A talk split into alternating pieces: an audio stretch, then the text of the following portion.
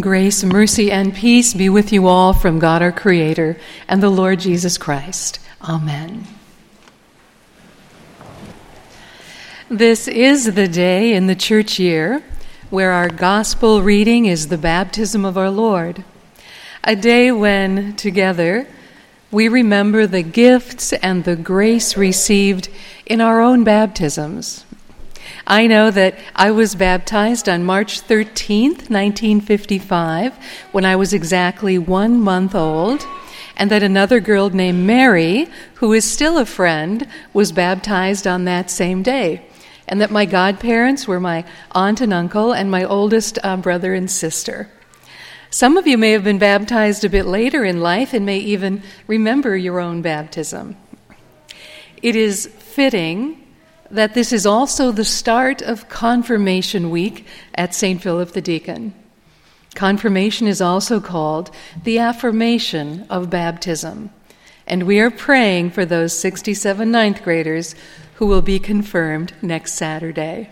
But I'm wondering today who remembers your own confirmation day? Yeah, lots of you do. I hope it was a special time for you as it was for me. Now, in my day, we had instruction from 8 in the morning until 10 in the morning every Saturday for two years. And we received Holy Communion for the first time uh, during our confirmation service. But my mom told me that when she was confirmed, all the confirmands stood up in the church and the pastor quizzed them in front of the congregation on anything in the small catechism.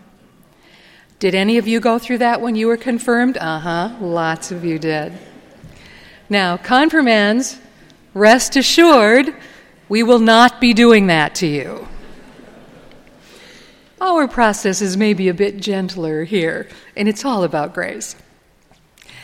The next thing that will happen is that midweek we will have a very special celebration of passage for them. And then on Saturday, they will confirm their faith, and we will lay hands on them, and we will pray for the stirring up of the Holy Spirit in their lives, just as we did when they were baptized. It is a very beautiful time. In fact, this is a special week for a lot of people in this family of God who have cared for these young people and pointed them to the love of Jesus through the years. Really, it's a special time for all of us. Starting with the parents and godparents who brought them to the font to be baptized, when Jesus claimed them as his own beloved ones, and we all welcomed them into the fellowship of the church and then the nursery staff and the volunteers who cared for them when they were very little, and their prayer partners when they were three years old, just entering church school.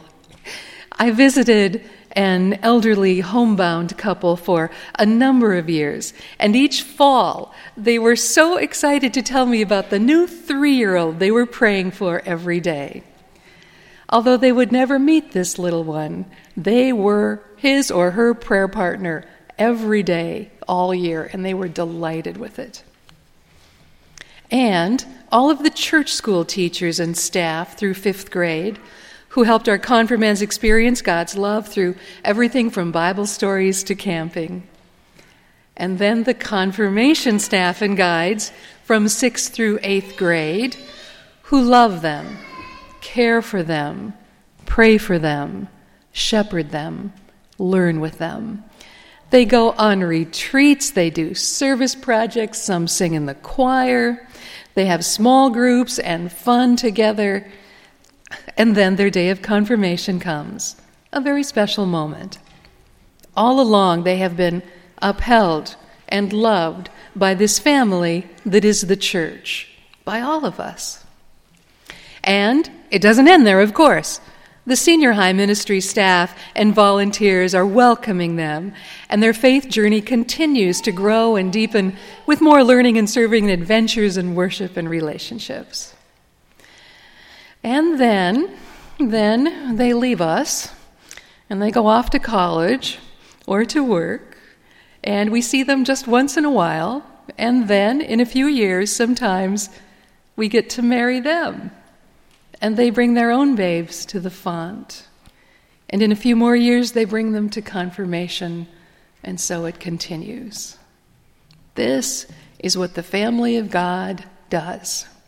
We pray for each other and we care for each other through life's milestones and joys and sorrows. We remind each other of Emmanuel, the God who is with us.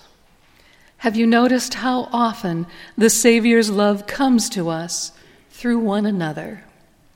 Like John the Baptist, we point each other toward Christ. It was John who baptized his cousin Jesus. John was called the forerunner of Christ. He was a prepare the way of the Lord guy.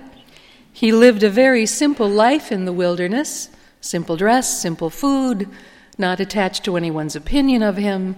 In fact, with no distractions at all from his call, which was to point those around him toward the Messiah. In paintings and in sculpture, he is often depicted in just that way, as pointing. So, this week, with Jesus' baptism and the role of John the Baptist and our confirmands, and the way all of us have this holy calling to support one another in the faith, I've been thinking a lot about those who point others toward Christ. Who pointed you toward our loving God? I think first of my mom. I remember that when I got up in the morning as a child, no matter how early it was, she was already reading her Bible and praying. She showed me the goodness of starting each day with the Lord. I think of my Sunday school teachers who opened the Bible and the love of God to me. And for a large part of my life now, it's the people of St. Philip the Deacon, including some who are now in heaven, who have shared joys and sorrows and faith with me and with each other and with this hurting world. One of those in heaven is a good friend who died a few days ago, a former pastor of this church named John Hoganson. He was dear to some of you too. John was very ill for a year and a half before he died, but he continued to minister to everyone who cared about him through his Caring Bridge site. To the very end, he pointed us toward Christ. In his last entry on December 30th, he wrote Every year, I pick a Bible verse to guide me through the year ahead.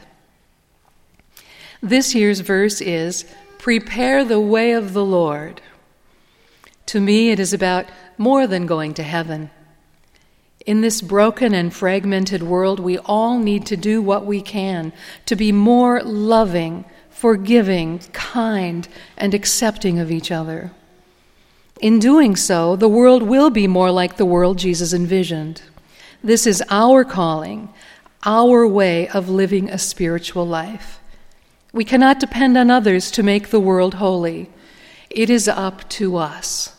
So, be a river of love, which you were created to be. Let judgment and the inability to forgive and resentment characterize other people, not you. This is the best way to live. Together, let us keep the faith, look upward, travel onward, and be not afraid. And let us also prepare the way of the Lord here on earth. Amen, John. Amen. And so, my friends, let's give thanks today for all those in heaven and on earth who have pointed us toward our Savior who claims us as his own forever in the waters of baptism. Confirmands, we love you and we will keep you in our prayers as we continue this journey together looking upward and traveling onward. In the name of Jesus, amen.